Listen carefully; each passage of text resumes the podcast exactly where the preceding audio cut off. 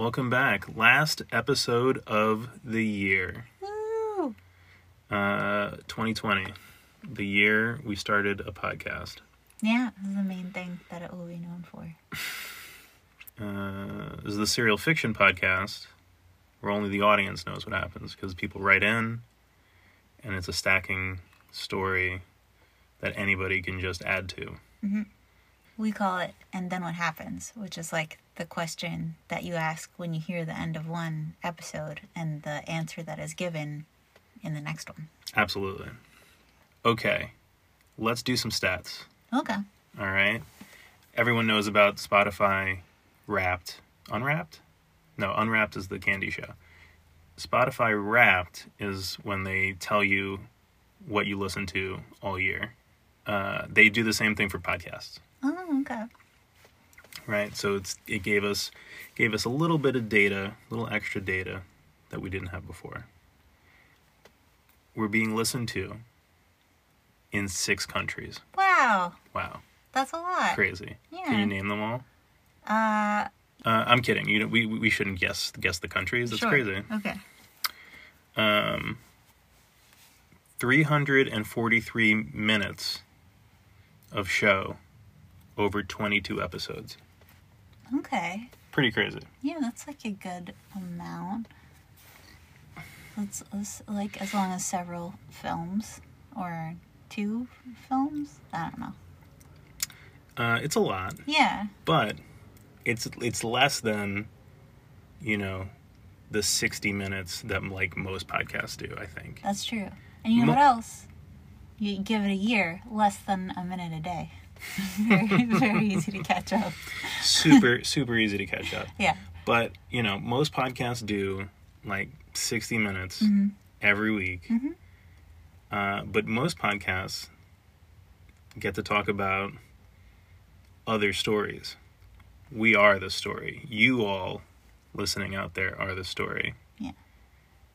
Yeah, I think it's pretty impressive that we were able to do as many episodes as we did. Mm-hmm. Keep the story going as long as we did. Yeah. And we don't have the crutch of, you know, talking about Hilaria Baldwin. You know what I mean? We don't have the crutch of popular culture at the moment. Right. The Mandalorian. Queen's Gambit. Oh, my God. Heard so much about Queen's Gambit. Oh, so good. Yeah, we don't have those crutches here. No. We just have hardcore storytelling muscles. Mm-hmm. You readers and we are here at And Then What Happens, just running on our own, mm-hmm. bare feet. And hopefully people felt that from the show. You know what I mean? Every week we heard a little bit more of the story, and hopefully, you know, it wasn't inspiring you to add to the next episode. It inspired you to add to your own endeavors, whatever they may be. Mm-hmm. We have a lot of different listeners from 6 different countries all over the world. Yeah, this doesn't sound interesting unless you believe there's something valuable in time spent creating something. And whether that is a story or a song or a piece of visual art, or a cool image that you have photoshopped, or a cake, or... Ooh, cake. Yeah. You are interested in creativity and in process and artisanship. And, yeah, like Chris is saying, hopefully hearing that, hey, we just started this because we wanted to feel like we still had something worthwhile to do with our time. Yeah, we wanted to feel something. We wanted to feel something. And then we kept going with it even after we both were, you know, picked back up for full-time work and moved and everything. And so if you're thinking like, man, I don't even know if I can start something. If we could, you could. Absolutely. If I start something, I'm afraid I'm not going to keep up with it. If we could, you could. And also, maybe you miss a week, but you get right back onto it. You get right back on it. Yeah. Let's do some more stats. Okay. Mostly male audience. Okay. 66% male listenership. Most people are listening via Apple Podcasts. And then guess what the second one is? Is it Spotify? You think it would be, and I'm sure they would wish it would to be. But it's actually something called Castbox, which I've never heard of. I've heard of Castbox Originals. I've heard them advertised on other podcasts, perhaps. I don't know which, if I've listened to any of those. Well, Castbox is edging out Spotify by 1% in the pie of apps or whatever that people are listening to the show through. Interesting. Another stat: the most popular episode, the interview with one Paul DeSena. Oh, Paul DeSena. Crazy. Not even his episode, which is a very good episode, one of our best. Yeah. It's definitely up there. Mm-hmm. But the interview with him is far and away our most popular episode. Wow. So if there's someone out there with the instinct for transforming data into creativity, getting some KPIs transformed into UIs and what have you, what you're going to do is you're going to write a chapter of And Then What Happens and put Paul DeSena in as a character. Oh my God. Yo. Give the people what they want. Honestly? Yeah. That's genius. Oh, thank you. Right? Mm-hmm. You know, like, let's think back, like, a year, and what was on the tip of everyone's tongue? Baby Yoda. Mm-hmm. Every conversation in every media place was about Baby Yoda. Yeah. How do we get a Baby Yoda? What's our Baby Yoda? I'm telling you, I'm telling you guys, Marvel Comics was a buzz. How do we get a Baby Yoda? Yeah. Paul DeSena is our Baby Yoda. Okay. All right.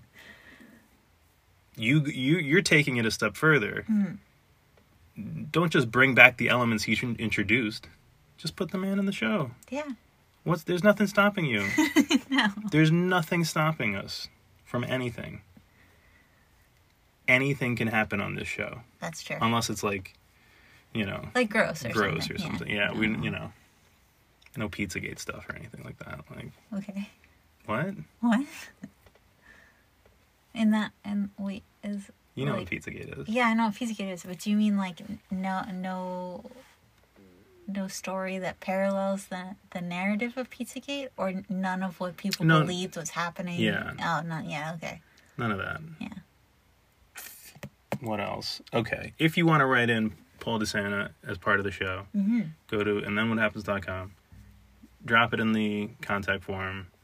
Tell us your name. Hit send. It'll go to us. We'll read it. We'll love it. We'll tell you where the periods go and how to add an M-dash maybe. Mm-hmm. Things like that. That's what we do editorially behind the scenes. Yeah. And we will take that text, send it to Rich Wisniewski. He'll perform the hell out of it. He'll add music. He'll add sound effects. He'll make it a production. Yeah. And then he sends it back to us, and we talk. We just like this. Yeah. Do a little bit of chitty chatter. Right. Before introducing the episode. Right. And don't underestimate the value of this chitty chatter. Alfred Hitchcock, Twilight Zone, most published anthologies come with an introduction. This is part of the shine and shimmer which we apply to your work. 100%. Today we got a special episode written by... Oh, me. It's written by me. That's right. To close out the year, Kathleen has written an insane episode. Again, if there's any proof that anything can happen on the show, it's this episode. Because the story is as deep as you want it to be. You need to know. Yeah. You need to know that there's a Veracruz crime family that runs Florida's underworld. Mm-hmm. okay? And there are many brothers that are heads of the I don't want to say company, of this organized crime family. Mm-hmm. And one of the brothers, we met him coming out of a rehab facility of some kind. He was in a chair with a mask mm-hmm. over his face. Mm-hmm. Like a Silence of the Lambs mask. Silence of the Lambs mask. Yeah. Accompanied by several doctors and a very short nurse. Mm-hmm. Mm-hmm. And don't forget that nurse. And he's freakishly strong. Yes. I think that's all you need to know. Yeah. For today's episode. For sure. Hopefully, in future weeks, we will, close the loop on WV, who's also a member of the Veracruz crime family, as a dirty detective that is being blackmailed into working for them. It's terrible. Mm-hmm. We'll close the loop on that, hopefully, in the future. We will hopefully get back to the safe that was the object of a lot of characters' desires. It's been a long time since we've been there. As a matter of fact, we left McGrady on that operating table. Oh, that's right. He's still there if someone wants to pick him up. Mm-hmm. Although we're all, I'm sure each of us involved with the podcast have sort of a, if I were the one that had to figure it out, here's what we do. But you can show up, spoil our plans. Oh my gosh. That is the thing. Yeah. We show up and spoil. Yeah. And make it harder for the next person. Yeah. Leave cliffhangers that people have to deal with. Right. And then we've got Chloe and Lamont, who just arrived on the shores of Florida. That's right. Yeah. They're finally stateside. Mm-hmm. Cool. All right. 2020. Yeah. We did it. Ooh, it did us, right? Sure did, buddy. All right. We'll see you guys in 2021. Yeah. More episodes of the show. More writers. More contributors. More characters. More Veracruz brothers. Yeah. More interviews. Oh, yeah, more interviews. More Paul DeSena? I think for sure, in one way or another. Yeah. Find another person named Paul DeSena and get him involved, Love that. Yeah. Love that. I don't know. What's a good way to sign off? If you guys are enjoying the show, it would be immensely helpful for you to leave a rating mm-hmm. or leave a comment or just share the podcast on Facebook, social medias. Yeah, a Zoom meeting. Wherever. Mm-hmm. Throw it in that chat. Yeah. They don't bother. They don't care. No. You can do anything in a Zoom meeting. It's true. Zoom meetings are like international waters. A little bit, yeah. A little bit. They let you put, Snapchat filters on, so... Oh, my God. They're not going to stop you from putting a link to a podcast in the chat. Please do. Yeah. Especially, the company holiday party Zooms. Oh, great. What a time. Oh, my goodness. You'll seem like a cultured person. Here's what I listen to just to enrich my mind outside of work hours. And so these are the things that we would find super helpful. Yes, thank you.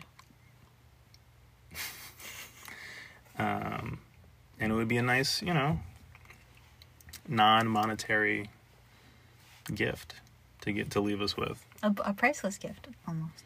Almost. If you do those things, it helps the show.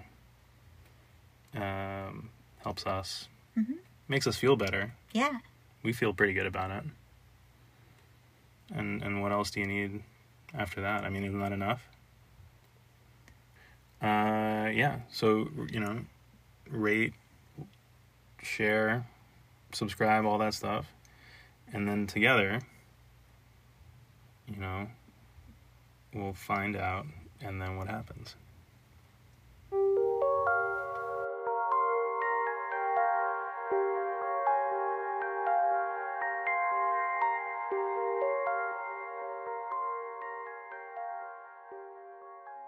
Jugeon, who went by Judy, looked up into Coco's eyes, one clear with a dark brown iris, the other bloodshot.